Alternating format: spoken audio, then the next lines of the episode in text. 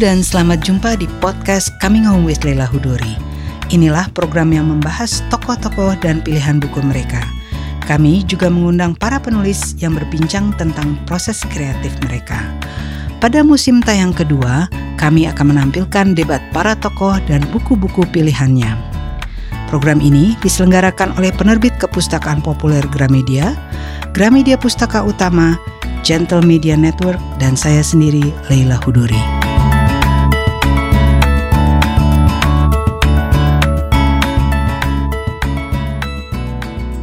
Yan tidak memberi jawaban. Sinar matanya memancarkan keraguan. Hei, tak suka menjadi pelaut? Kapten Van de Vleck mendorong pundak Yan. Jangan bikin malu. Ayahmu nakoda hebat. Kakekmu juru mudi kapal Hollandia. Kepercayaan Cornelis de Houtman. Aku tahu. Aku pun mulai menyukai laut. Yan menghela nafas. Lalu melanjutkan bicara dengan suara lebih rendah. Namun menurut Tuan Van Kilovik, hidup sebagai pelaut menjauhkan kita dari surga. Mungkin aku akan memilih magang sebagai asisten Syah Bandar saja. Jauh dari surga? Tentu saja. Kapten Van de Vleck mendadak terpingkal-pingkal. Kami gemar mabuk dan selalu mampir ke rumah pelacuran di setiap pelabuhan. Tidak pernah berdoa, kecuali saat kapal diserang badai. Itu pun sesungguhnya bercampur dengan sumpah serapah. Jadi, siapa tadi nama gurumu yang suci itu? Marius van Gelovig, jawab Dian, pendeta dan guru agama kami di panti asuhan. Kapten van de Vleck berhenti tertawa. Mana ada pendeta di sekitar sini, semburnya. Pendeta resmi VOC adalah Tuan Johannes Tertemius, dan ia tidak mengajar di tempatmu. Orang ini pasti hanya siken truster, banyak lagak. Ya betul, kami jauh dari surga. Tetapi tanpa kami, para penjelajah samudra ini, mana mungkin Eropa bisa mengenyam kesejahteraan. Justru Tuan Van Kilovic bicara soal penjelajahan samudra itu, Paman, Saudian. Di sinilah letak dosa yang lebih besar dibandingkan mabuk atau main perempuan. Menurut beliau, para pelaut mengabaikan firman Tuhan, menyebar kepalsuan. Mereka berlayar seturut garis pantai, bukan memutar separuh dunia. Beraninya ia berkata demikian. Kapten Van de Vleck menarik botol arak dari saku jas meneguk sedikit isinya. Kau kira semua pelaut berbohong? Apakah kau tidak belajar ilmu bumi? Kami sungguh-sungguh melintasi samudera. Itu sebabnya aku minta kau menjadi pelaut. Kau akan lihat sendiri.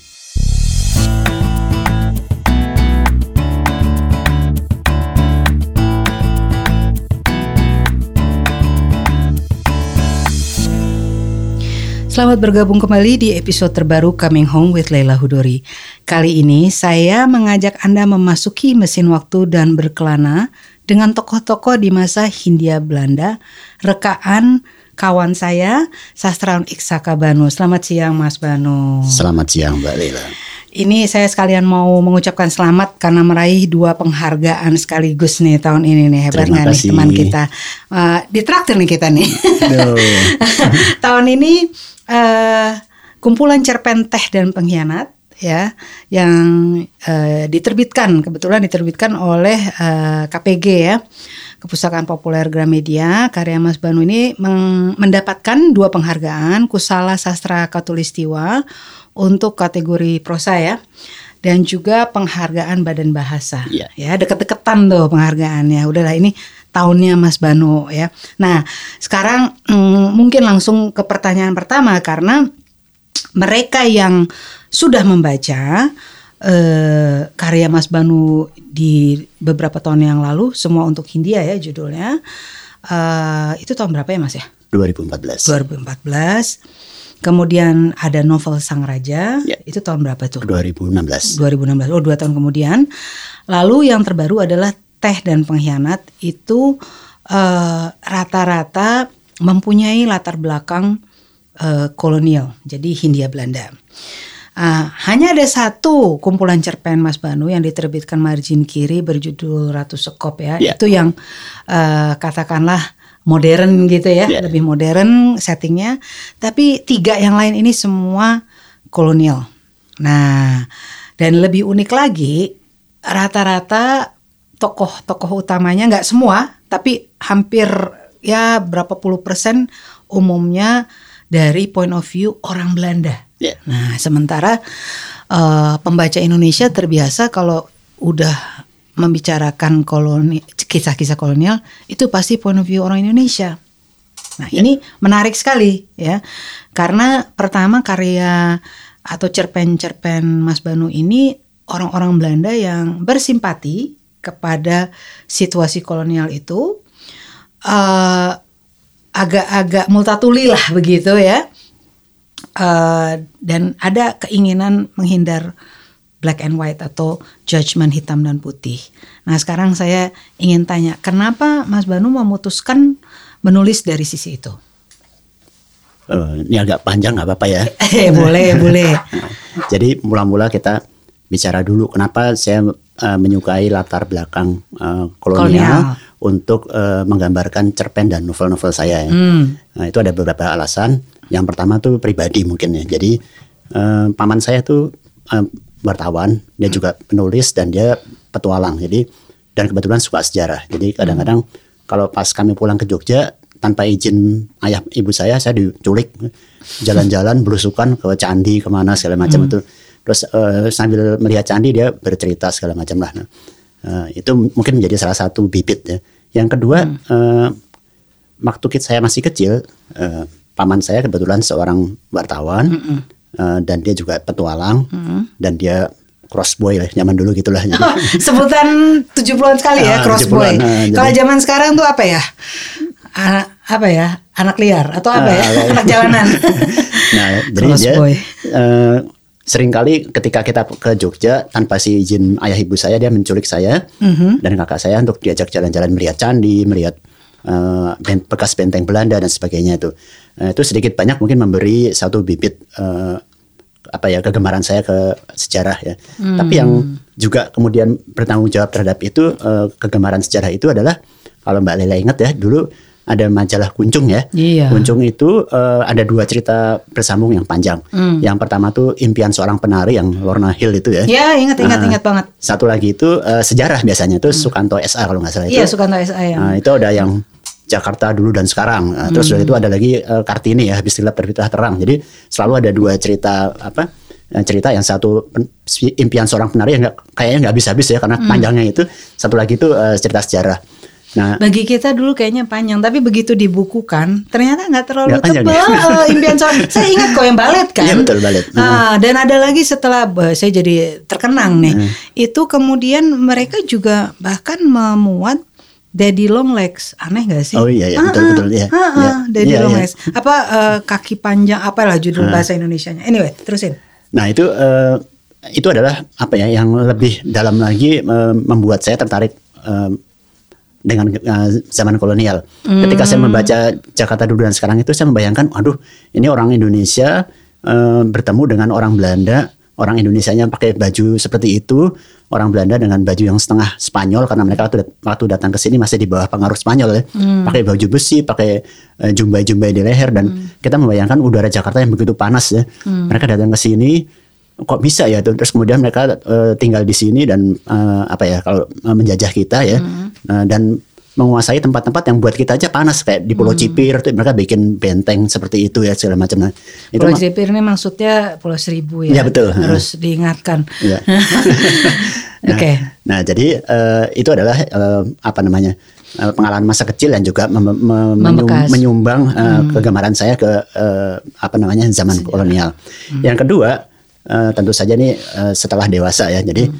uh, apa saya menyukai zaman kolonial itu karena saya merasa bahwa uh, zaman ini zaman kolonial ini mulai sering dilupakan, dilompati, bahkan ada apa ya upaya untuk menghapus atau mengubah uh, jalan ceritanya uh, hanya karena kebanyakan ditulis oleh sejarawan Belanda tuh ya. Hmm. Nah, kalau saya baca dari buku-buku, dari novel-novel uh, nih uh, seperti itu yang saya tangkap ya. Uh, hmm. Saya nggak tahu kalau yang orang lain baca, tapi kalau saya membaca itu seolah-olah tuh uh, mereka tidak tidak terlalu uh, setuju dengan penulisan uh, sejarah oleh uh, apa namanya sejarawan Belanda itu ingin ingin dilompati kalau perlu tuh karena dianggap bukan bagian sejarah dari kita tapi uh, mereka menganggap itu sejarah yang ditulis oleh Belanda untuk kepentingan orang-orang Belanda sendiri ketika mereka masih berada di Indonesia dulu jadi hmm uh, sama sekali uh, mereka tidak uh, apa uh, menyukai itu sebagai bagian dari uh, sejarah kita. Sorry mas, saya harus interject sedikit nih. Uh, bagian ini saya terus terang nggak terlalu, saya yakin pendengar juga tidak terlalu menyadari. Ini upaya menghapus masa kolonial dan karena itu ditulis oleh orang Belanda. Mm -hmm pada dasarnya kan semua sejarah kita memang banyak ditulis oleh orang asing karena yeah. mereka memang yeah. tertarik. Orang Indonesia yeah. bukannya gak ada kesempatan, memang gak tertarik aja sama, sejarah, sama, sama pelajaran sejarah. Sekarang sudah mulai ada, tapi lebih banyak orang asing memang. Saya mau tahu uh, maksudnya apa? Bisa lebih rinci nggak? Upaya menghapus ini ini uh, sebuah kata yang agak besar nih menghapus nih. Bukan menghapus ya, tapi uh, tidak sepakat lah dengan itu ya. Nah, itu tidak apa-apa. Jadi uh, saya juga nggak apa-apa lah. Jadi kan hmm. uh, memang sejarah itu akan uh, punya beberapa mata ya. Jadi maksudnya hmm. ada versi Belanda seperti ini, ada versi kita seperti ini. Jadi uh, bukan upaya menghapus kali ya, merevisi. Uh, iya betul, merevisi lah kalau hmm. uh, jadi begini. Uh, akhirnya kita uh, mungkin akan sepakat ya dengan uh, yang sudah disampaikan oleh para sejarawan kita hmm. bahwa sejarah kita itu terbagi menjadi tiga babak. Hmm. Jadi yang pertama itu historiografi uh, hmm. tradisional, yeah. itu adalah zaman ketika apa namanya uh, raja-raja Nusantara itu berkuasa ya. Hmm. Uh, itu dari mulai dari apa Tarumanegara sampai yeah. uh, Mataram yang yeah. segala macam. Nah, uh, itu zaman yang hampir kita tidak tidak diperdebatkan. Hampir semuanya setuju bahwa itu seperti itu yang terjadi itu. Hmm. Meskipun sejarah tradisional itu pun kadang-kadang juga sumbangan dari orang-orang Belanda. Betul. Uh, lucu kan. Jadi yang itu nggak diper, diperdebatkan. Jadi itu oke okay itu. Karena nah, it's udah terlalu lama mau diperdebatkan juga gimana gitu iya. kan dan, um, yang yang yang yang ke sini yang modern lebih lebih menyangkut nah, kita gitu ini, kan jadi yang kedua itu historiografi kolonial yaitu hmm. ketika sejarah tradisional itu mendadak dipotong dengan kedatangan para menir ini kan jadi hmm. para menir ini tiba-tiba datang mereka memutus uh, apa namanya jalur sejarah kita yang harusnya tradisional itu terus sampai modern ya ini terpotong oleh kedatangan orang-orang ini. Jadi hmm. itu kemudian kita sebut sebagai uh, zaman kolonial. Yeah. Dan ketika merdeka, yang semua tertulis di sini itu seolah-olah ingin dilihat ulang, ditulis ulang dalam yang namanya historiografi nasional. Hmm. Nah, historiografi kolonial inilah yang pro dan kontra kan. Oke. Okay. Nah. Saya tanya lagi tadi ketika Anda mengatakan uh, inilah yang mau diubah atau direvise dengan uh, versi sejarah nasional. Artinya Anda mengatakan yang tidak nyaman dengan apa yang sudah ditulis itu adalah sejarawan dong atau pemerintah. Bagaimana sorry? sorry, sorry. Jadi yang yang yang mau merevise ini siapa? Oh, Pihak oh, iya, mana? Iya, jadi um, sejarawan, pemerintah siapa? beberapa pihak ya tentunya saya sih ya pihak siapa oh apa gua gua nggak merasa begitu soal siapa nggak uh, gini loh jadi apa uh, kita mesti mesti mesti apa ya kembali ke tadi itu ya yang hmm. ada berapa ada berapa periode tadi itu iya kan? tiga nah, kan nah yang sejenis yang paling sini kan yang mereka nggak nyaman iya ah, hmm. kita bisa melihat contoh yang paling dekat itu ya eh, ke, dengan mengambil kasus misalnya Timur Timur nih ya misalnya ya oh, nggak misalnya gini loh jadi itu kan paling modern bukan maksudnya itu sama jadi auranya itu sama apa hmm. Eh, nuansanya itu sama jadi yang dulu kita anggap dia itu pemberontak hmm. uh, di versi dulu versi yeah. Orba itu pemberontak ketika mereka merdeka, mereka menjadi pahlawan di negerinya tuh. Yeah. Nah seperti itu. Jadi ada dua dua apa ya dua kutub uh, uh, point of view yang berbeda tuh. Okay. Nah dan uh, saya ingin menjadi uh, orang yang melihat dari uh, ketinggian uh, cukup tinggi ya, mm. sehingga bisa melihat lebih fair. Mm. Oh ini dia versinya seperti ini yang ini versinya seperti first ini. First eye view. Nah, betul, first eye view. Jadi, hmm. saya ingin mencoba melihat, ingin melihat lagi masa itu, kembali lagi ke masa itu, tapi dengan sudut pandang yang lebih netral, dengan sudut pandang yang tanpa pretensi apa pun, kecuali melihat orang-orang itu, nama-nama itu, uh, dengan uh, sudut pandang yang apa ya lebih lebih lebih fair gitu ya. Hmm. Sebagai manusia biasa, yang orang-orang yang sering berbuat salah, sering keliru mengambil keputusan dalam hidup mereka sehingga membuat sengsara hmm. diri mereka maupun orang lain gitu. Hmm. Tapi pada dasarnya mereka adalah manusia biasa, individu-individu biasa yang dalam tanda petik terjebak di uh, sebuah universe yang disebut zaman kolonial itu. Oke. Okay. Ini menarik nih, ada kata terjebak. Nanti kita kembali ke situ ya, ya Mas ya. Uh, tapi itu penjelasan yang yang yang uh, udah cukup uh, menjawab pertanyaan saya nih. Uh, sekarang saya sedikit follow up uh, question dari kata terjebak itu. When you say terjebak, Uh, mungkin ada ada orang-orang Belanda yang memang sudah dalam sistem seperti di tokoh-tokohnya Mas Bano emang kelihatan orang-orang yang dalam sistem yang memang ditugaskan ke Hindia Belanda jatuh cinta pada uh, apa Indonesia atau waktu itu belum Indonesia masih Hindia Belanda tapi at the same time tidak setuju dengan berbagai polisi mereka yang menindas ya kira-kira itulah ya, ya yang betul. saya simpulkan dari membaca ya. cerita-cerita pendek uh, semua untuk Hindia dan teh dan pengkhianat. Namun ada juga orang-orang yang menurut saya sih sebenarnya nggak terjebak hmm. kalau membaca bukan hanya dari sini aja tapi dari sejarah.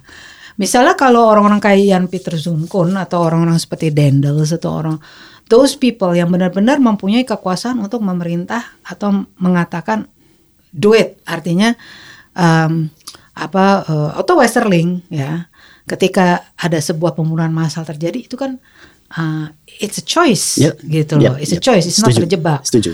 Kalau yang tokoh-tokoh Mas Bano ini adalah ya itu pegawai-pegawai yang dikirim habis itu terus ya ada menikmatinya gitu ya punya bedinde bedinde ya, betul, betul, betul. balik ke Belanda aduh pusing karena udah gak ada bedinde iya uh. kan tapi mereka simpati kepada betul, nasib betul. Nah, cuman ada orang-orang yang ya itu yang di puncak otoritas betul. they do have a choice betul, betul. Ya kan? setuju setuju ya uh. oke okay, jadi we are at the same page hmm. dalam soal hmm. itu nah ini saya mau sedikit nanya nih soal teh dan pengkhianat dalam wawancara kepo buku uh, itu sebuah podcast yang saya suka banget uh, dan dia uh, tentang buku juga tuh. Halo Mas Rani, pendirinya kepo buku. Saya seneng banget mendengarkan itu. Um, Mas Banu diwawancara juga di sana dan mengatakan bahwa setiap penulis selalu memulainya dengan gagasan. Hmm. Nah, menarik tuh. Bukan karakter tapi gagasan. Hmm. Itu itu itu buat saya menarik banget pernyataan hmm. itu. Karena penulis umumnya, termasuk saya itu biasanya mulainya dari orang, mm, dari karakter mm, mm. gitu. Nah, uh, coba bisa ceritain dong, berarti Mas Banu memulai dari gagasan, artinya dari sebuah konsep dulu, baru bikin tokohnya ya? Uh, betul, karena oh, gitu. uh, uh, mungkin kita agak mungkin nanti akan uh, beda istilah atau apa ya, tapi yeah. saya seperti itulah. Jadi hmm. uh, salah satu kelebihan sekaligus kekurangan dari fiksi sejarah ya, hmm. itu adalah sebetulnya bangunan ceritanya sudah tersedia. Jadi hmm. 80% uh, kerangka uh, ceritanya sudah ada di situ, yaitu peristiwa sejarah itu sendiri ya. ya misalnya kita background. misalnya kita ambil perang di Ponorogo, tentu kita sudah tahu bagaimana mulanya, siapa tokoh-tokohnya, hmm. kapan terjadi peristiwanya, kapan memuncak, kapan yeah. kapan selesai, bahkan dengan tahun-tahunnya dan uh, ending-ending seperti apa seperti apa untuk setiap uh, tokoh-tokohnya itu sudah tersedia tuh. Hmm. Nah jadi uh, itulah yang saya katakan bahwa uh, kalau suatu saat saya ingin menulis tentang perang Diponegoro itu sudah sudah ada di situ. Nah, tinggal sekarang saya melihat mau saya bikin apa cerita uh, latar ini itu. Hmm. Misalnya teh dan pengkhianat itu uh, kalau boleh saya cerita di sini ya. Hmm. Itu saya tulis karena suatu hari saya uh, melihat tulisan di koran. Jadi kalau hmm. saya tuh mungkin uh, sama lah seperti penulis yang lain ya. Hmm. Kan gagasan itu bisa muncul mendadak, ya, bisa juga aja. bisa juga dipancing ya, hmm. uh, secara sengaja atau tidak sengaja. Hmm. Hmm. Tahun lalu itu lagi apa ya ada semacam pilpres itu ya banyak banyak apa namanya? Oh pilpres ya ya ya. Ya jadi banyak, banyak hoax. ter, termasuk uh, pandangan orang bahwa orang-orang uh, Cina itu uh, tidak memberi kontribusi apa apa di sini bahkan kita malah mengimpor uh, apa namanya dalam jumlah besar hmm. mereka ke sini untuk menjadi tenaga kerja hmm. yang dalam arti uh, mengurangi jatah pekerjaan orang-orang uh, lokal kan.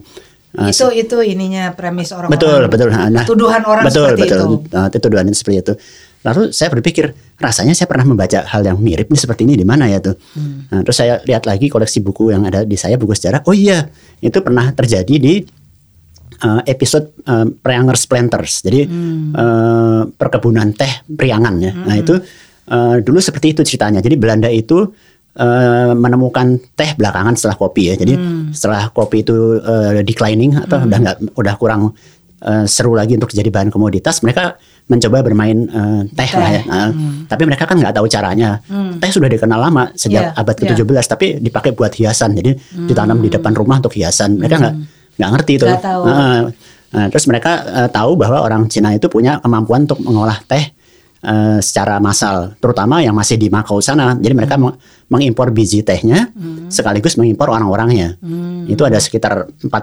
50-an orang diimpor ke sini dari Makau gitu ya dan mereka ditaruh di kaki Gunung Burangrang untuk uh, men mencoba dijadikan supervisor perkebunan teh waktu itu hmm. di situ. Hmm. Nah, nah mula-mula memang mereka menikmati hak mereka sebagai supervisor ya, hmm. dapat segala macam. Tapi tiba-tiba lama-lama uh, ini kastanya menurun. Hmm. Terus jadi pekerja biasa, lama-lama jadi budak. Tuh. Hmm. Jadi mereka kalau berbuat salah mereka dihukum tuh. Hmm. Nah mereka nggak terima dong, mereka kan didatangkan ke sini sebagai supervisor. Kenapa hmm. jadi diturunkan seperti budak begini? Nah mereka hmm. uh, kemudian ada beberapa perkebunan, mereka uh, bersatu, kemudian mereka berontak. Tuh. Hmm.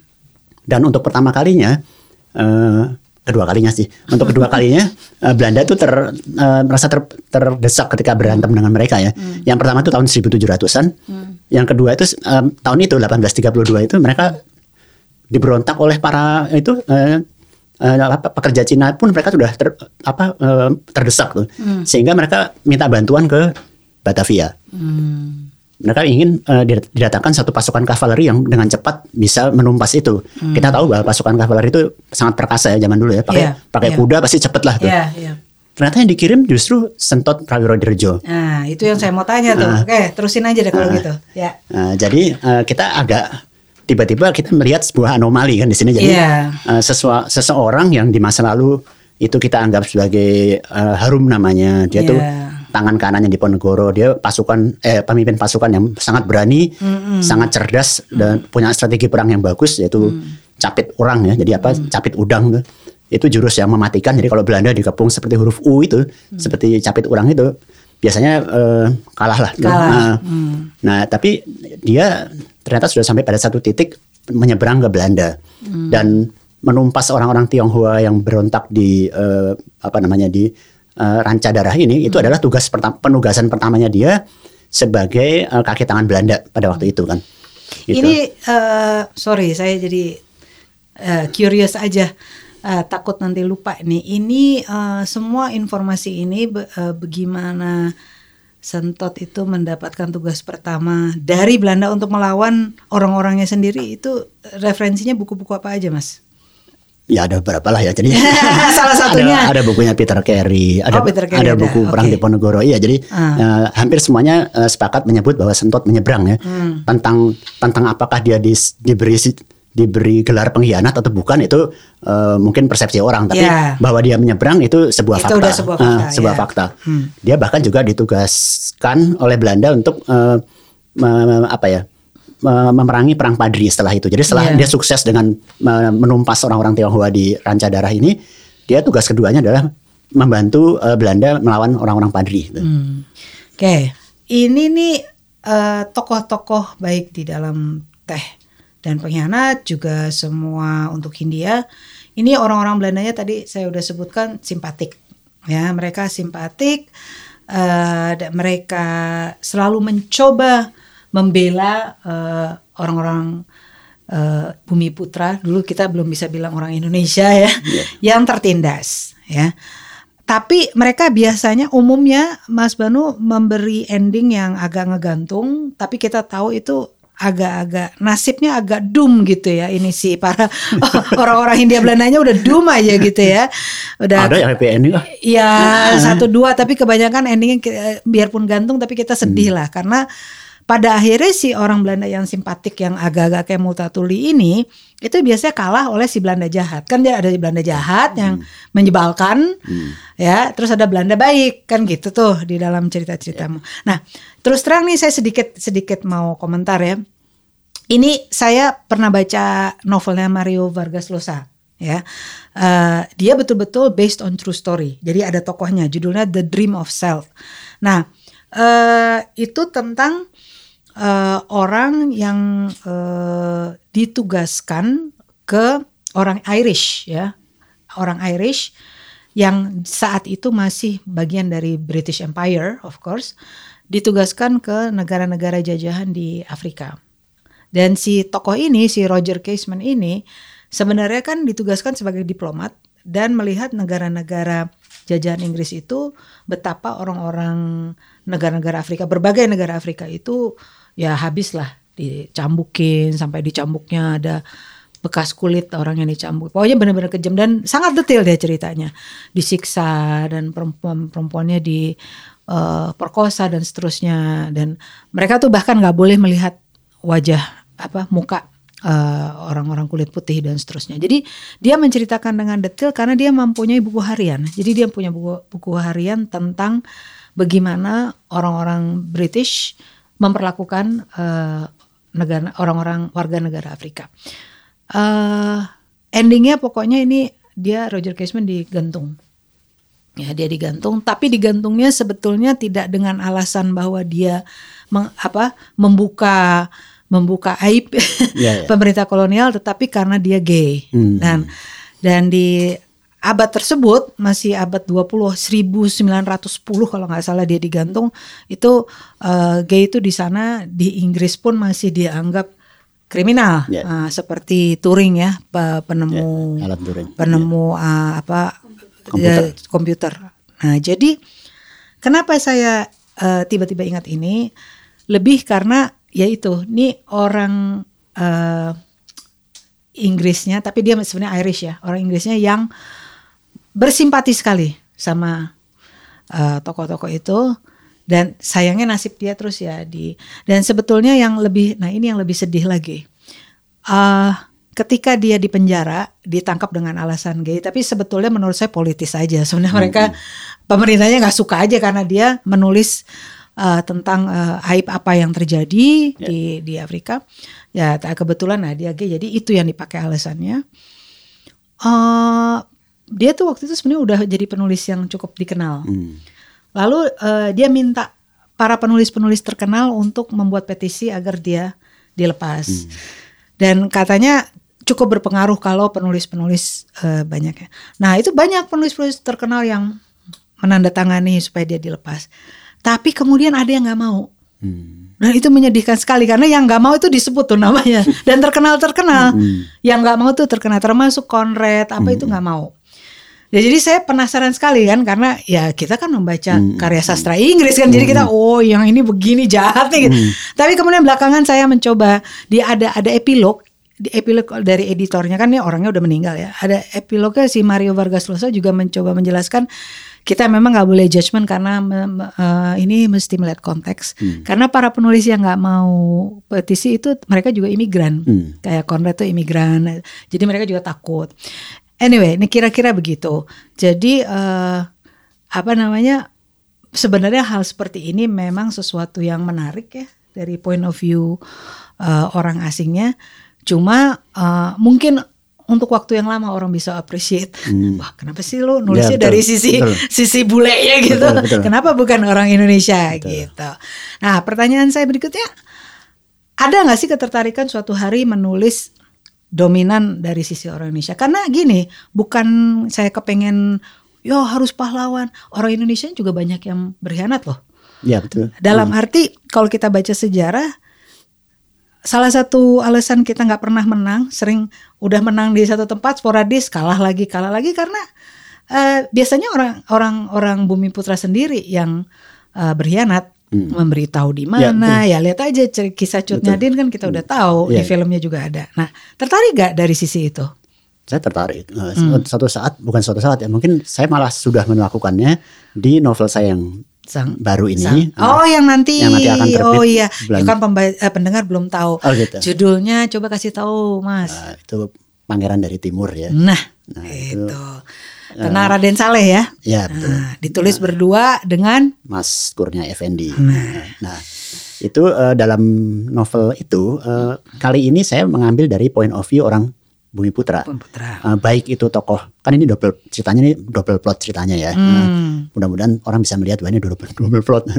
dari dari sisi Raden Salehnya pun uh, saya mengambil dari point of view-nya Raden Saleh. Hmm. Dari orang pergerakannya yang ada di, di plot kedua, kami juga mengambil dari sisi orang Indonesianya. Jadi yeah. di, kali ini di novel ini Belanda hanya menjadi uh, bintang tamu. Hmm, nah, uh, jadi uh, ini mungkin sekaligus uh, menjawab pertanyaan-pertanyaan banyak orang. Hmm. Kenapa sih saya itu selalu mengambil uh, sudut pandang orang Belanda? Sebenarnya nggak juga sih itu. Hmm. Uh, tapi saya memang betul di tahun-tahun uh, pertama buku itu saya ingin membuat sedikit uh, apa ya pembeda ya supaya orang itu bisa kali ini uh, lebih fokus ke zaman kolonialnya tuh. Yeah. Seperti yang Mbak Lela bilang tadi itu hmm. betul. Saya setuju banget itu. Hmm. Jadi ketika kita membicarakan zaman kolonial, hmm. itu kan kita nggak hanya membicarakan nama-nama besar seperti Jan Peter Schoonhoven, hmm. seperti Cornelis de Houtman, yeah, yeah, tapi kita yeah. membicarakan juga Jan si tukang sepatu, hmm, betul. Willem si tukang gerobak, yang kita yeah nggak pernah tahu mungkin dia berinteraksi dengan bagus dengan baik nggak ada problem dengan si kromo hmm. si rebo si wage yang Betul. pada zaman itu mereka nggak ada masalah sebetulnya hmm. itu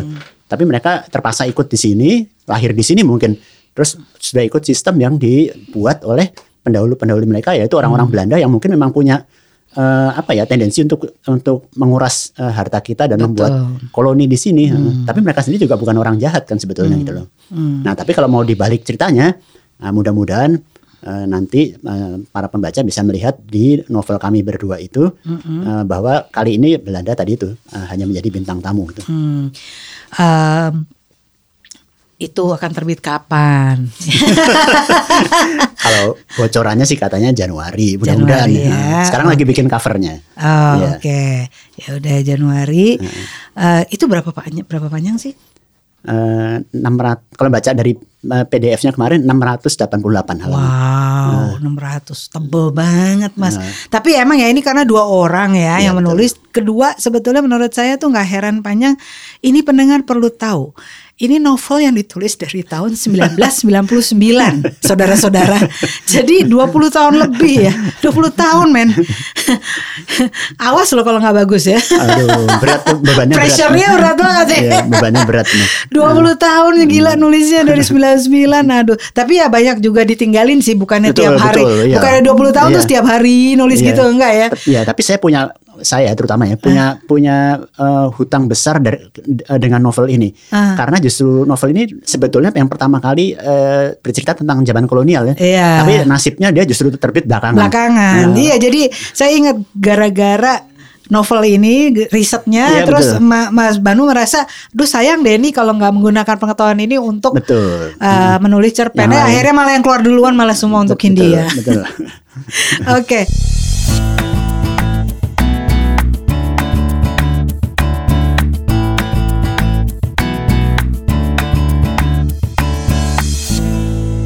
Nah, ada satu lagi nih uh, ucapan Mas Banu yang ingin saya pertanyakan. Lagi-lagi di uh, podcastnya si Mas Rane punya nih. Um, kepo buku. Anda mengatakan bahwa Anda sebenarnya suka menulis anti-hero seperti Dendels. Oh my god. Uh, anti-hero anti-hero nggak buat saya pribadi itu nggak sama sama penjahat. Iya, iya. Hmm. Kalau anti-hero menurut saya, ini menurut saya lagi bisa aja saya salah ya. Itu protagonis yang banyak kelemahan, banyak kekacauan tapi hatinya baik. Hmm. Nah kalau buat saya Dendels mah emang jahat aja. Kalau saya, ya, ya. saya nggak tahu. Ya. Siapa tahu dia ada kebaikan yang saya nggak tahu. Gimana ya. mas? Coba. Uh, saya juga sepakat bahwa kalau kita tinjau dia ya uh, hmm. dari uh, fakta bahwa dia tuh membunuh ratusan orang secara apa ya? Maksudnya untuk membuat uh, jalan raya pos mm -hmm, itu kan benar-benar yeah. satu tahun dikebut sehingga banyak sekali korban dari, mm, dari setiap daerah betul, betul. banyak orang mati ya. Mm. Uh, itu memang saya tidak akan menyangkal bahwa dia itu jahat ya sama mm. jahatnya dengan uh, Jan Peter Kun mm. yaitu orang Belanda pertama yang membuat genocide itu mm. di Banda 6000 orang Banda dibantai betul, betul. Uh, jadi mereka saya tidak akan membela mereka uh, saya akan tetap melekatkan stigma bahwa mereka itu penjahat uh, apa ya kriminal ya maksudnya yeah, kriminal. Yeah, kriminal. Nah tapi uh, eh, anti hero di sini uh, mungkin agak berbeda ya. Jadi hmm. tadi itu di di antara uh, kejahatannya mereka hmm. ternyata Dendels itu memikirkan sekolah. Uh, jadi hmm. uh, jadi dia melihat ada ada dua yang dia uh, bangun di sini ya. Hmm. Dan sayangnya itu justru dilupakan oleh Raffles, orang yang kita puja-puja seperti yang dia menghargai budaya kita. Padahal hmm. itu sangat salah tuh. Jadi uh, Dendels itu membuat sekolah ya uh, sekolah na namanya apa namanya uh, sekolah ronggeng. Uh, sekolah ronggeng itu uh, istilah dia, jadi sekolah rakyat. Tapi hmm. dia nggak tahu ngasih namanya, dia sebut sekolah ronggeng. Nah itu untuk anak-anak ya mengenal baca tulis calistung lah gitu ya, baca hmm. tulis menghitung uh, sangat dasar di desa-desa ya. Tapi lebih ke anak-anak priai itu yang pertama. Yang kedua hanya untuk anak priai. Waktu itu masih hmm. anak priai. Yang kedua dia melihat begitu banyak um, kematian saat ibu melahirkan sehingga hmm. dia mendirikan sekolah bidan hmm. nah gitu jadi uh, sebuah ironi ya. Maksudnya itu bahwa dia yang membantai orang-orang yeah, itu yeah, yeah. memikirkan membuat sekolah bidan supaya uh, anak ibu itu bisa melahirkan anak-anak dengan dengan selamat. Ya, kalau saya sih melihatnya gini deh, Mas. Hmm. Hmm, debat dikit ya, boleh hmm. ya.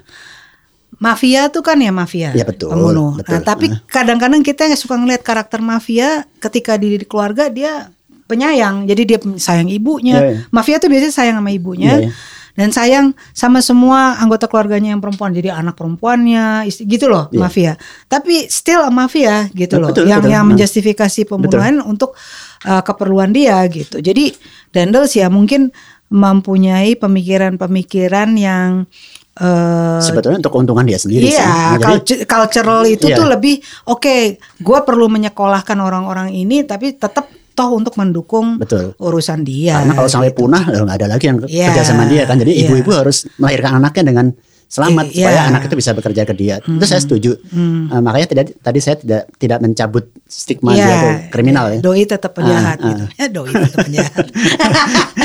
Oke, okay, no Pokoknya saya cuma pengen memastikan itu kenapa bilangnya. Uh, yang tersungkun juga kan. Kalau kita lihat plakatnya tuh di Horn uh, uh. Uh, itu beberapa tahun yang lalu kan dia masih dipuja-puja sebagai hero kan bahkan yeah. oleh orang Belanda sendiri kan hmm. terus tiba-tiba kalau kita lihat plakatnya sekarang itu diceritakan jadi dia tuh membantai 6000 orang Belanda hmm. uh, 800 di antaranya dijadikan budak hmm. 44 di antaranya di, orang kaya dibantai itu hmm. ditulis semuanya tuh hmm. nah saya sesungguhnya ingin sekali ya kita tuh bisa punya apa ya punya sudut pandang seperti itu jadi yeah. orang-orang yang kita nggak nggak menjustifikasi orang jahat atau baik tapi semua ditulis tuh Keba hmm. kejahatannya dia itu seperti apa, kebaikannya seperti apa kayak gitu hmm. loh.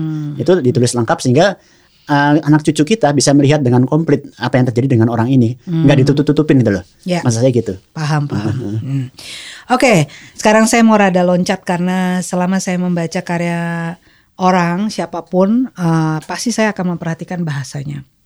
Nah, ketika Mas Banu menulis ini semua ya, karya-karya ini semua termasuk novel Sang Raja, kemudian Teh dan Pihanat juga semua untuk Hindia. Itu membayangkan dialognya itu gimana? Artinya kan itu tetap itu udah masa lalu meskipun nggak sampai ratusan tahun ya, puluhan ya. Eh, ratusan ya, yeah. ratusan tahun. Uh, bagaimana mencoba uh, adjust supaya jangan terlalu kelihatan modern banget gitu.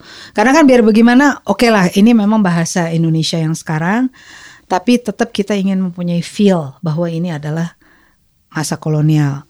Uh, saya tentu memperhatikan juga seperti yeah. itu ya. ya. Jadi uh, saya bahkan mencoba bertanya ke teman saya orang Belanda. Ya. Belanda. Ya. Uh, uh, sumpah serapah apa yang kira-kira apa dipakai. dipakai. Yeah. uh, lucunya jawabannya justru orang suci. Jadi misalnya kayak uh, Oh Holy Mother Santa Maria kayak gitu. oh, gitu. Iya iya iya kayak iya, gitu. Iya, jadi iya. tapi padahal dia bunuh orang atau apa iya, iya, jadi iya. Uh, jadi buat saya oh berarti kalau Jesus Christ itu mungkin nggak nggak apa-apa oh, lah. Nah, okay, seperti itu lah. Okay. Jadi hmm. saya setuju sama Mbak Lela itu penuh hmm. pergulatan ya. Iya. Apalagi kalau menulisnya berdua. Hmm, lebih bergulat lagi. Dengan, dengan misalnya Mas Kurnia. kayak gitu? itu nggak ada itu tahun itu. nah, itu kemarin kita juga bergulat dengan editor kita eh, hmm. Mbak Endah Sulawesi hmm. dan juga editor dari dari penerbitnya ya kayak gitu, hmm. gitu dari Bentang ya hmm. uh, tentang itu. Jadi uh, apakah istilah ini kira-kira sudah ada atau belum ya? Iya, gitu. uh, kebayang. Uh, ya sama, saya juga kata uh, kuliner itu dipertanyakan. Udah uh, ada belum nih? Yeah. Saya bilang ya kalau bahasa Inggris kan emang culinary, ya, ya kan. Ya. Jadi ya saya pikir ya nggak apa-apa saya menggunakan betul. itu meskipun mungkin di dalam bahasa Indonesia kita belum pakai. Betul. Hmm. Walaupun kita tidak bisa setia dengan pemakaian bahasa seperti itu ya karena yeah. kalau itu dipakai nanti yang baca siapa oh kalau benar-benar setia dengan masih Melayu gitu deh yang baca nanti ini gue nggak ngerti betul, maksud lo apa betul. tapi interjection seperti sih deh yeah, apa itu udah yeah, pasti kita coret. Yeah, nah, yeah, Anda yeah. kita coret, yeah. beliau kita coret. Nah, karena tuh beliau belum ada. Beliau ya? belum ada. Nah, jadi Tahun kita coret. sih beliau? Beliau juga mungkin hampir sama dengan Anda ya. Karena kemarin uh, itu juga apa uh. kata editornya belum ada. Jadi ya udah di ya. di di masa kolonial. Kalau di betul, 6, betul. di masa kolonial sih udah ada. Di masa kolonial. Ah, oke okay, oke. Okay. Ini kan kita bicara tahun iya, iya, kolonial. 1800 dan 1920 iya. kan. Hmm. Kalau di di kemerdekaan mulai kemerdekaan gitu udah sudah. mulai itu. Brengsek pun sudah ada. Oh, oh, Brengsek udah, sudah iya. ada. Sompret itu ada. Ada. Wah itu tapi itu kampret belum ada ya kampret. Belum ya. itu itu uh, repot ya. Benar-benar mesti bikin list loh itu. Dan tadi itu ribut juga jadi ribut jadi karena uh, apa ya kita saling ini nggak ada nih ini nggak ada masa sih nggak ada ya seperti itulah hmm. kira-kira uh. Oke, okay. ya, ya saya juga tertarik itu bahwa hmm. ini uh, memang uh, misalnya ya waktu saya menulis uh, pulang, saya tanya sama ayah saya, kata ini udah ada belum kata karena dia memang hidup di masa itu, yeah. dan dia bilang oh kalau ini belum ada, ini ini terlalu aneh kalau jadi masih bisa untuk tahun 60-an yeah. ya, tapi kalau udah 100 tahun gitu ke belakang, yeah. wah itu sulit sekali yeah. itu, ya. Salah satu komprominya juga kalau narasi mm -hmm. itu mungkin masih boleh lah apa ya narasi meriuk, beda meriuk, meriuk sedikit ah, lah ya. tapi kalau kalimat langsung Deskripsi, nah itu jangan. ah, nah, itu ah. jangan. Tuh jadi salah satu komprominya begitu tuh. Ya. Hmm. oke nah terus uh, ini nih di teh dan pengkhianat ya. Itu uh, sebenarnya bukan hanya teh dan pengkhianat semua buku Mas Banu itu detailnya detail sekali. Ya detail sekalinya itu maksud saya tuh sampai menyebut angka dengan detail menyebut jumlah dengan detail Uh, nih saya saya kasih contoh uh, di cerpen yang berjudul berjudul Kutukan Lara Ireng. Yeah. Itu di halaman 80 uh, eh, kumpulan cerpen Teh dan Pengkhianat. Itu tuh sampai menyebut ini ada 50 kapal. Ini ada 80 sampai 150 pikul gitu. Jadi hmm. really detail gitu ya. Ini saya mau tanya ini untuk efek apa? Karena seandainya itu nggak disebut pun, misal disebut berjumlah banyak gitu. Itu kan nggak apa-apa juga gitu. Why do hmm. you feel harus menyebutkan angka se serinci itu?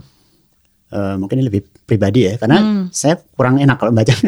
Maksudnya gini, saya pernah pernah punya pengalaman kurang enak membaca hmm. Hmm. Uh, di masa lalu ya. Ada hmm. orang uh, mendandani tokohnya seperti dokter ya, tapi dia nggak sekalipun menunjukkan bahasa-bahasa uh, atau uh, tindakan yang menunjukkan bahwa dia itu uh, dokter. Dokter. Gitu. Mendandani maksudnya apa? Gini jadi dia ini dia dokter ini wajahnya ganteng gini lah gitu ya. Oh. Nah, dia pakai baju putih oke okay lah itu kan yeah, umumnya. Yeah. Nah, terus satu-satunya kita tahu bahwa dia itu dokter, bahwa predikat itu dokter Hanya adalah stetoskop. Oh, nah, tapi dia operasi operasi apa misalnya yeah. gitu loh jadi oh dia nggak uh, detail operasinya uh, oke okay, uh, jadi enas apa obat bius nah, obat bius jadi maksudnya ya, saya agak terganggu gitu ya jadi uh. Uh, mungkin karena saya balas dendamnya terlalu banyak ya jadi yeah. Jadi saya ingin menunjukkan bahwa uh, kalau kamu udah komit untuk bercerita tentang zaman itu, ada baiknya, nggak nih saya sendiri ya. Uh. Kalau engkau memegang gelas, kau harus gambarkan gelas itu sehingga orang seperti melihat film. Uh. Jadi saya selalu, selalu mengubah membayangkan film, film. visual betul. ya. Gelasnya okay. kayak itu tuh seperti itu. Harus okay. saya deskripsikan, harus yeah, saya iya. deskripsikan. Yeah. Paham paham. Jadi ya jadi ini uh, rincian itu itu untuk menunjukkan bahwa beginilah deskripsi gambaran panorama yeah. saat itu. Oke, okay, oke. Okay. Uh, eh, terus penentuan tema.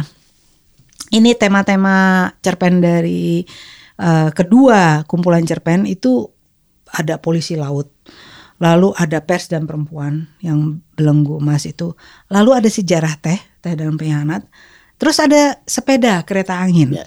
Jadi menurut saya unik banget pilihan-pilihannya hmm. gitu ya, yang uh, apa unexpected ya, sangat-sangat tidak disangka. Uh, itu bagaimana sih kok bisa milih misalnya tentang uh, kereta angin bahwa itu pribumi belum hmm, yeah, apa yang yeah. dikasih itu atau uh, ya tentang polisi laut. Yeah. Kok kepikiran gitu loh yeah. polisi laut gitu ya. Uh, terus ya kalau teh saya sebenarnya agak ini karena emang teh itu tuh emang sesuatu yang um, orang-orang Eropa tuh ini yeah. sekali ya uh, mereka they have to drink yeah. tea and yeah. coffee gitu ya. Tapi ya ini loh kereta itu tuh gimana ngedapetinnya bahwa oke okay, aku mau nulis tentang sepeda ah gitu. Itu gimana? Itu tadi itu Mbak. Jadi uh, mungkin dari dari waktu saya kecil di apa sama om saya tadi itu saya udah hmm. jadi gini. Saya masih ingat ya ketika saya ini saya agak pribadi ya waktu hmm atau pacaran itu mungkin saya seru ya nyeritain gitu Siapa ya. yang pacaran? Saya saya. Oh, Mas Danu pacaran. itu berbagi, berbagi cerita tuh seru. Ketika sudah menikah, nah dia kesel kan. Jadi eh. misalnya kita lagi berhenti lampu merah tuh. Uh, itu lampunya kalau tahun 30 apa ya kayak gitu saya bilang gitu. Nah, dia udah mulai bosen uh, here we go again.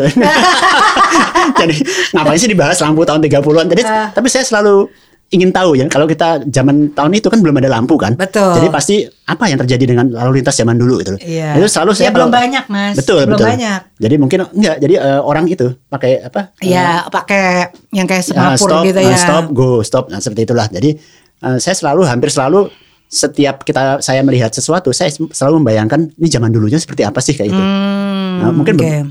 saya bersyukur anak saya mau meladenin saya. Jadi dia kalau akhirnya saya punya teman jadi kalau kalau kita uh, sepanjang jalan tuh saya dan anak saya. Gimana meladeni anakmu yang iya. milenial itu? Anakku uh, lebih ngerti dari aku. Dia tapi dia khusus perang dunia kedua ya. Oh. Jadi Mbak Lela boleh tanya ke dia uh-huh. senapannya Jepang tuh apa? Oh, dia akan tahu. Dia akan tahu. Uh, oh, wow. Kayak gitu. Nah, okay, okay, okay, kayak gitu. Jadi bahkan berapa banyak magazin isinya. Uh. Nah, itu udahlah dia itu. Iya, saya ingat waktu sedikit-sedikit uh, intermezzo waktu saya nyampe di Belanda duluan untuk Tontong Fair. Ingat ya kan saya nyampe duluan. Yeah, yeah. Ada toko di sebelah hotel, itu toko senapan lama Terus saya pas lihat itu saya bilang sama Leslie, panitia yeah. Leslie Bun, ini ini Mas Banu pasti senang banget karena itu senapan-senapan yang udah berusia berabad-abad rupanya itu dijual untuk kolektor yeah, gitu yeah. ya. Nah saya buat saya sih saya nggak tertarik gitu ya, cuman melihat oh antik gitu ya. Kalau saya mungkin meja antik baru saya tertarik yeah, atau yeah. piring antik, tapi yeah. kalau senapan I don't care gitu kan. Yeah. Tapi saya bilang ini Mas Banu pasti tertarik nih sama yeah. uh, karena cerpen-cerpennya itu menyebut oh, nomor gitu yang hmm apa tipe-tipenya tuh disebut semua gitu. Oke, nah saya juga mau tanya nih sekarang kita loncat dikit ke Ratu Sekop. Ya, itu kan bukan historical fiction, itu sebuah kumpulan cerpen yang katakanlah modern tanda kutip, yang uh, masa kini yeah. gitu ya. Uh, dan ini hanya satu, ya, hanya satu yang kumpulan cerpen Mas Banu yang tidak historical fiction uh, apakah suatu hari akan tertarik lagi? Karena begini Mas Banu sekarang lebih dikenal dengan karya-karyanya yang historical fiction ini. Dan lebih sempit lagi historical fiction yang kolonial yeah, yeah. ya gitu. Uh, padahal sebenarnya ada karya yang non historical fiction yaitu Ratu Sekop. Nah saya ingin tahu Mas Banu melihat diri sebagai sastrawan yang bagaimana? Apakah uh, you want to call yourself specific I'm a historical fiction writer Enggak. atau sebetulnya kepengen juga nulis uh, hal-hal uh, yang lain? Saya kepengen nulis yang lain. Jadi hmm. saya justru saya sekarang ini dari dalam posisi yang kangen banget menulis uh, seperti yang saya tulis di uh, Ratu Sukop. Jadi ah. itu kan uh, pertama kali saya menulis lagi setelah setelah lama sekali nggak menulis. Jadi yeah. Uh, di uh, cerpen listrik itu saya tulis tahun 2000 dan hmm. itu cerpen pertama saya dan bukan kolonial justru. Iya, yeah, nggak kolonial uh, sama sekali tuh. Uh, dan saya malah ke, keranjingan nulis seperti itu sampai tahun 2005. Hmm. Uh, itu di, di majalah Matra semua. Hmm. Dan waktu itu tuh Matra malah memberi apa ya? Jadi kayak pesan ke saya banyakin dong nulis kayak gini nih hmm. yang surrealis, yang yeah, iya. pembunuhan, yeah. yang seperti itulah tuh. Hmm. Nah, jadi uh, waktu itu ya gitu. Jadi malah belum kepikir untuk menulis kolonial sampai tahun 2005-2004 itu. Jadi saya berpikir kalau dulu saya suka dan bisa menulis seperti itu, pasti saya suatu saat akan kembali ke situ lagi nanti. Okay. Itu nggak spesifik ke kolonial aja. Oke. Okay. Ya. Nah sekarang eh, jangan anggap gue rewel nih kan. Tugas host kan nanya terus. Kan eh, tokoh-tokoh Mas Banu saya lihat nih ya di cerpen-cerpennya itu rata-rata laki-laki. Hmm. Ya udah laki-laki white male, white male. udah laki-laki putih pula Caucasian. Yang mana nih? Yang mana? Yang ya, ini, itu kan? Iki ah, loh. Iya. iya. Ya ini enggak ini pribumi, nah. tapi ini. Nah, ya pokoknya laki-laki rata-rata. Kecuali si belenggu emas itu tokohnya perempuan, yeah. ya. Uh, perta pertama pertanyaan saya kenapa? Apakah karena merasa nyaman, karena merasa um, uh, apa merasa lebih kenal dengan uh, sosok laki-laki? Tertantang nggak suatu hari menulis dengan protagonis perempuan? Aku protagonis itu banyak yang laki-laki juga loh jadi yeah, aku yeah, terbalik. Yeah, yeah. aku laki tapi aku juga ada yeah. perempuan. Nah kamu kap ini nggak tertarik nggak menulis dengan protagonis perempuan? Tertarik sih. Kan itu uh, ada ya di ada ya? ada. Uh, saya sebut ini yang belenggu mas uh, sama itu sama uh, Stambul dua pedang ya, Stambul juga, juga uh, cewek. Uh, seperti itu. Jadi uh, pasti saya cuma dua ini kan banyak saya akan akan bisa juga. Udah gitu ceweknya Mas Banu ya di situ fame, fame fatal gitu, yang yang yang aduh ya udahlah ya, yang yang yang di Istanbul ya. Kalau yang di uh, Belenggu Mas oke okay, itu hmm. perempuannya empowered gitu ya karena dia wartawan gitu ya. Tapi kalau yang di sini aduh fame fatal banget ya. Saya saya feeling nih yang di Raden Saleh juga ya, yang yang cewek yang pesta-pesta ya, itu. Iya, ya, ya. ya, femme fatale. Tapi yang di itu enggak loh, yang di yang bukan kolonial, yang bukan kolonial enggak Oh iya, iya, yang di Ratu Sekop udahlah uh. itu udah asik tuh. Uh. Ya, tapi oke, okay, tapi tertarik suatu hari menulis. Tertarik, cuman gini, kita harus kembali ke ini kembali lagi ke fakta ya, ya. ke fakta sejarah bahwa uh, perempuan pada waktu itu ini nggak ada hubungannya apa apa ya dengan hmm. dengan gender segala macam, hmm. tapi bahwa perempuan hati-hati ini banyak perempuan ya. Iya justru itu justru. Takut ya. justru pada tahun itu kan um, peran perempuan itu kan mm-hmm. uh, dalam sejarah masa lalu ya mm-hmm. tahun 1600 700 itu kan uh, tidak begitu uh, kelihatan ya karena uh, banyak nggak begitu kelihatan karena nggak diangkat lah justru mas. itu justru uh, jadi hmm. hampir tidak ada ya tidak kau ada, carilah lah iya maksudnya tapi uh, itu akan gue saya harus membuat cerita yang sangat spesifik untuk uh, mendukung uh, apa ya kehadiran mereka tuh karena mereka waktu itu kalau mereka kita anggap uh, powerful agak susah tuh kayak gitu loh. Bukan powerful Atau tapi mereka, tapi they do have misalnya gini ini saya kasih hmm. contoh dikit. Hmm. Uh, aktivis tuh kebanyakan orang nyangka kan laki-laki semua. Oh iya iya. Iya kan? Iya. Nah, hmm. jadi saya curiga nggak mungkin nih aktivis nih laki-laki iya, semua. Betul, betul. Pas hmm. ditanya ternyata waktu 98 banyak sekali perempuan iya, cuman nggak diangkat sama betul, media betul. gitu loh. Nah, ini saya yakin ini di abad sekian 19 banyak, banyak. itu banyak, ah, cuman tapi, kurang diangkat aja. Betul. Gitu. Dan untuk mengangkat itu kan kita harus butuh double ini ya, double apa namanya uh, mencari datanya ya. Ah, iya. Pertama saya harus menggambarkan saya dengan komitmen saya tadi itu saya harus mencari uh, sebanyak mungkin baju apa yang dipakai. Jadi uh, bener ya. Terus yeah. Iya. uh, apa acara apa yang biasa mereka datangi. Jadi uh, lebih susah uh, mencari datanya dulu. Tapi bisa kan? Bisa, bisa. Hmm. Kalau kita ingat di Pulau Cipir ya, yeah, yeah. itu kan ada perempuan yang, yang Mari, meninggal. Maria, nah, Maria itu udah pas, sudah pasti dia tuh tokoh berpengaruh karena yeah. hampir dicintai oleh orang-orang sampai yeah. dia tuh uh, menjadi apa ya masalah karena dia tuh selalu menarik perhatian para para apa bangsawan di situ itu pasti sangat menarik kalau dibuat yeah. cerita tuh. Ya sudah Sebetulnya. bikin lah mas. Nah, iya. Tapi kan risetnya lebih berat dari risetnya. Iya. ya ini Mas Banu udah memenangkan dua hadiah hmm. ya dan pasti setelah Raden Saleh terbit, Mas Banu akan pasti akan banyak diundang ke mana-mana. Nanti setelah itu udah waktunya menulis dari sisi perempuan. Oh, ada loh nanti. Hah? Ada. Ya, siap. Kita tunggu ya. nah, sekarang saya mau tanya soal historical fiction karena itulah uh, label yang ditempelkan ke Mas Banu suka apa nggak suka ya Mas ya. Habis kan ini kan yang dikenal orang.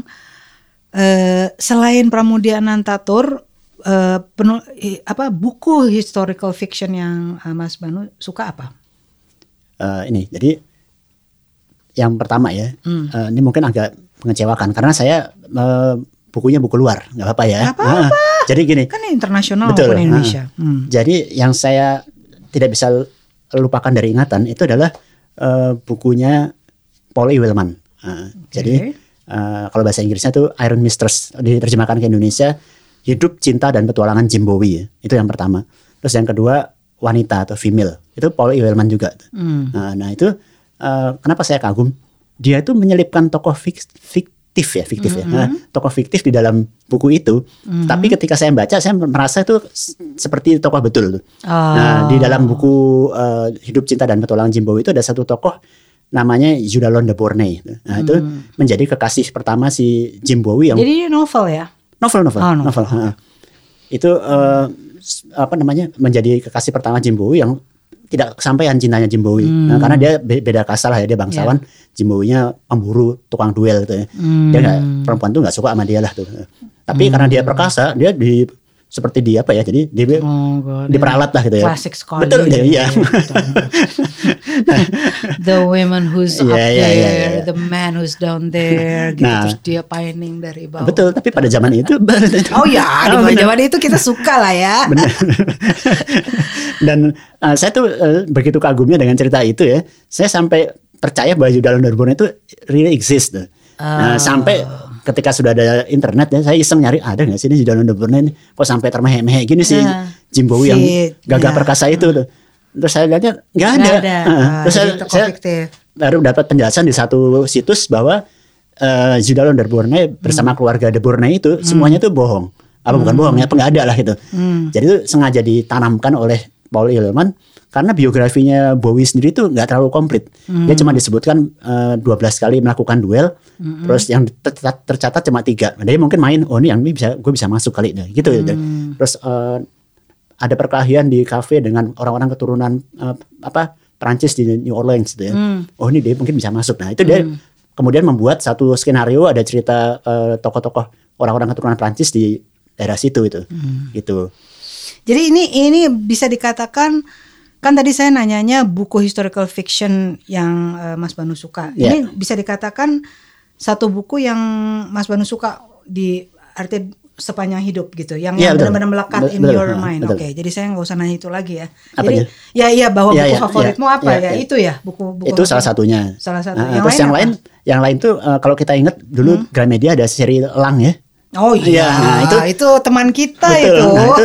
Itu hampir semuanya nempel semua. Iya, nah, nempel kisah semua. Tapi dua itu, kota apa iya, segala macam. Kisah dua kota dan apa sih? segala macam. Uh, uh, Three Musketeers and all that. Iya, tapi iya. di di disingkat, diringkas betul, betul, banget, betul. diringkas banget. Itu nah, masa kecil itu. Tapi itu cita, salah satu cita-cita saya. Apa? Jadi kalau bisa nanti uh, buku sejarah yang saya historical fiction ini Aha. semudah itu. Saya tuh bercita-cita oh. pengen bikin kan banyak orang yang Uh, jadi saya tuh kalau bisa sesederhana itu bahasanya tuh. Oh jadi kepengen bu bikin buku historical fiction yang bisa dinikmati sama anak-anak. Betul. Jadi oh. uh, saya uh, tidak punya kemewahan untuk bermain-main dengan diksi apa ya yang megah ya kayak hmm. itu karena saya merasa uh, bahwa apa historical fiction historical fiction itu sendiri sudah berat ya hmm. untuk menceritakan cerita itu sudah 80% sendiri itu yeah, nah, yeah. jadi cerita bahwa di Ponorogo begini begini itu udah udah berat ya hmm. jangan lagi saya tambah dengan bahasa-bahasa yang susah tuh. Hmm. nah saya selalu ingat wah dulu kok saya tuh gampang bener sih baca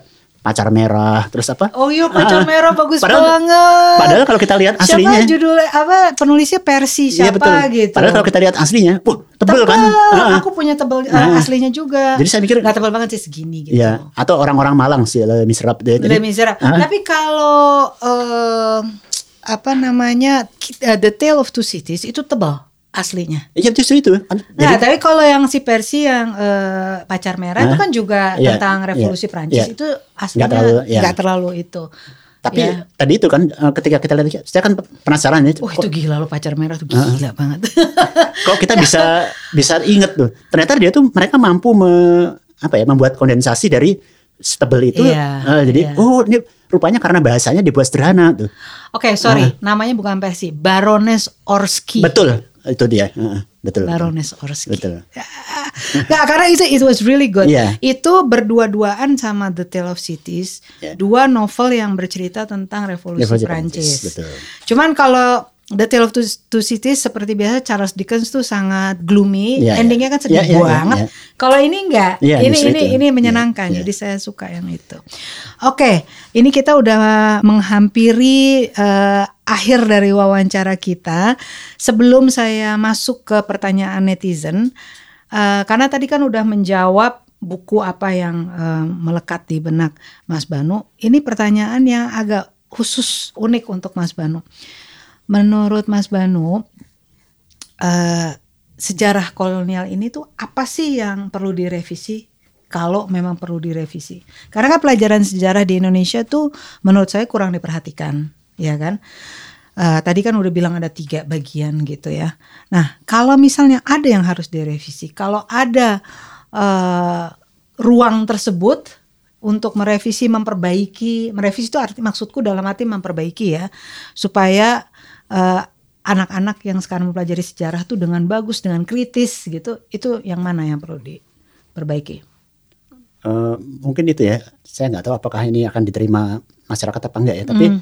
dan saya juga nggak tahu apakah sejarah harus sudut pandangnya harus seperti saya, tapi mm. saya ingin sejarah itu uh, lengkap selengkap lengkapnya sehingga tidak ada ruang untuk orang bisa melihat hitam putih itu loh. Betul, jadi, betul. jadi ya, ngerti, uh, ngerti. Uh, jadi yang jahat dan baik tuh ditulis semuanya hmm. Nah, jadi yeah. jangan di tiba-tiba tokoh ini loh kok nggak ada tuh tokohnya yeah. tuh. Nah. Ya, jangan-jangan menghapus menghapus betul apa yang udah ada. Sebenarnya sih kalau saya ingat di zaman kuliah ya di uh, di sana bukan di Indonesia yeah.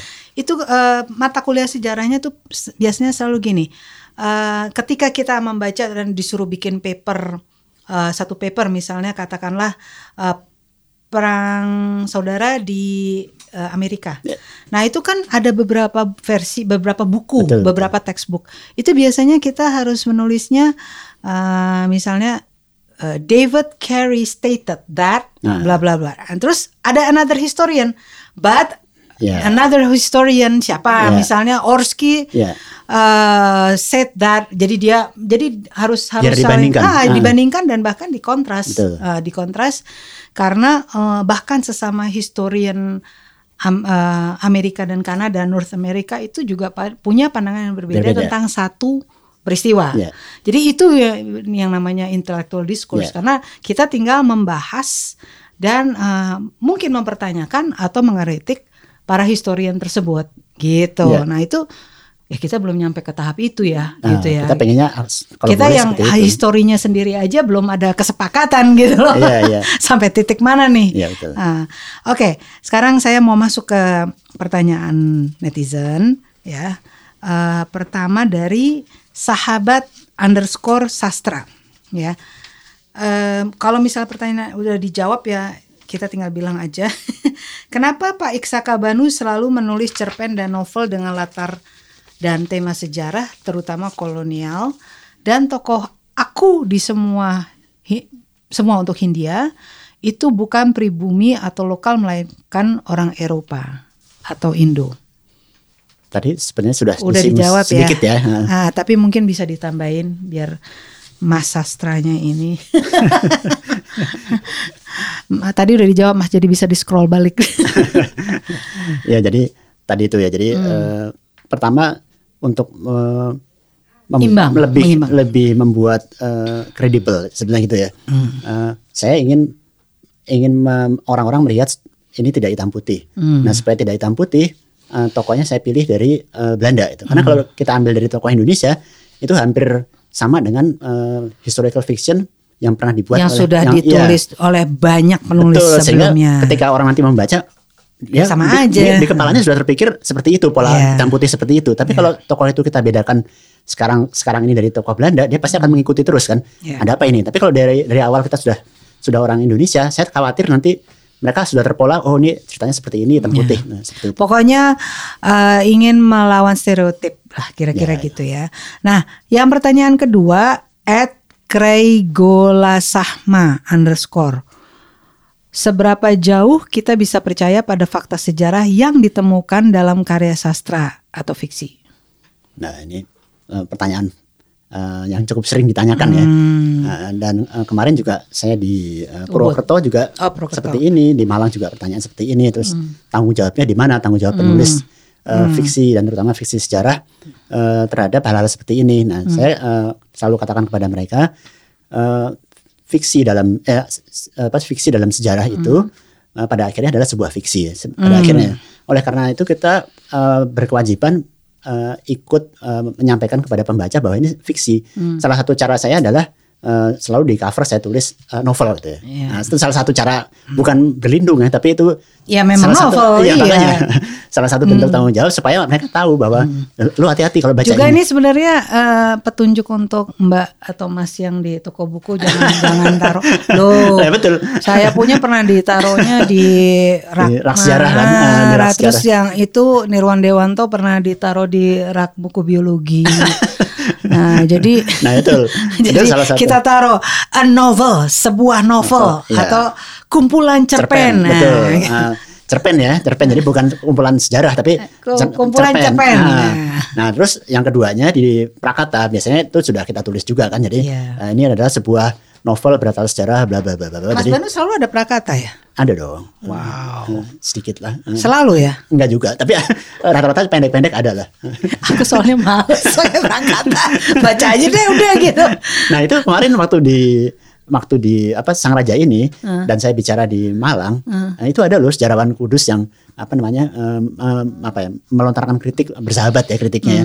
Uh, bos salah nih bos tuh apa kenapa ya ini ini sederhana ya tapi salah nih jadi hmm. dia membicarakan soto kudus ya hmm. soto kudus itu uh, saya tulis kan jadi saya terlalu bodoh untuk tidak melakukan riset ya jadi ketika diajak ke kudus dan berputar-putar di kudus untuk mencari riset uh. kan saya mampir ke uh, saya minta diajak ke uh, warung kudus yang paling lama lah. Hmm. Dia mereka mengajak saya ke situ. Hmm. Terus saya melihat oh ini bangunannya seperti ini ini. Kayaknya jadi, udah lama nih.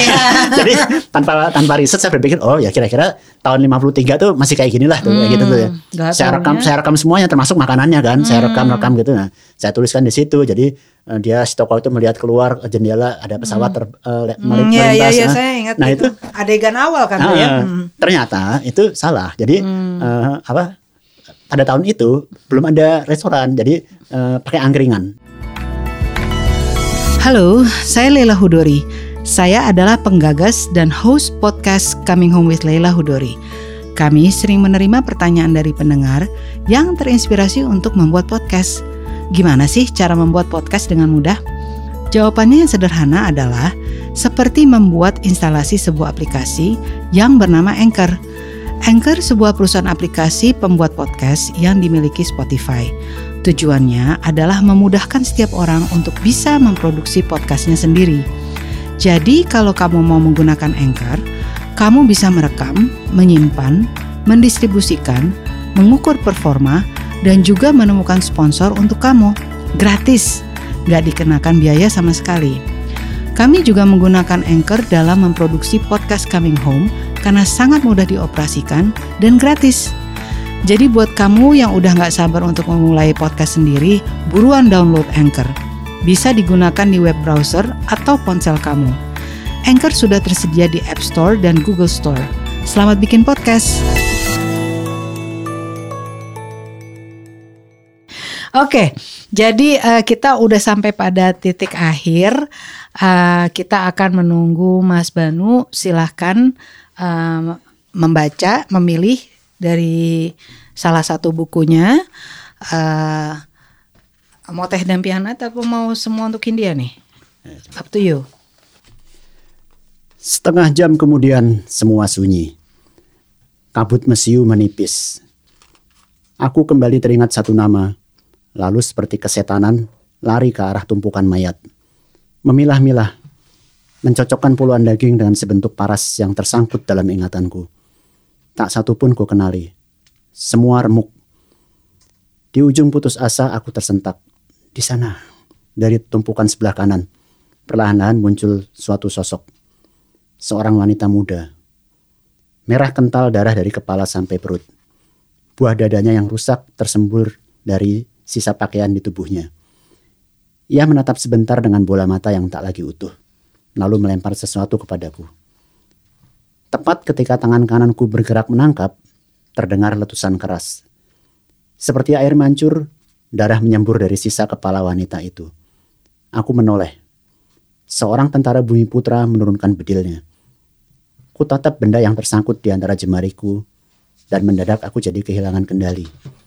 Ku hantam tentara tadi sampai jatuh. Ku tindih dadanya dengan lutut. Lalu ku lepaskan tinju ke wajahnya berkali-kali. Uang kepeng, ia melemparku dengan uang kepeng dan kau tembak kepalanya, pembunuh. Cukup, sesuatu menghantam tengkuku. Aku terkapar. Beginilah kalau wartawan ikut perang. Samar-samar kulihat Jenderal Ross Van Toningen menyarungkan pistolnya seraya memandang sekeliling sebelum kembali menatapku.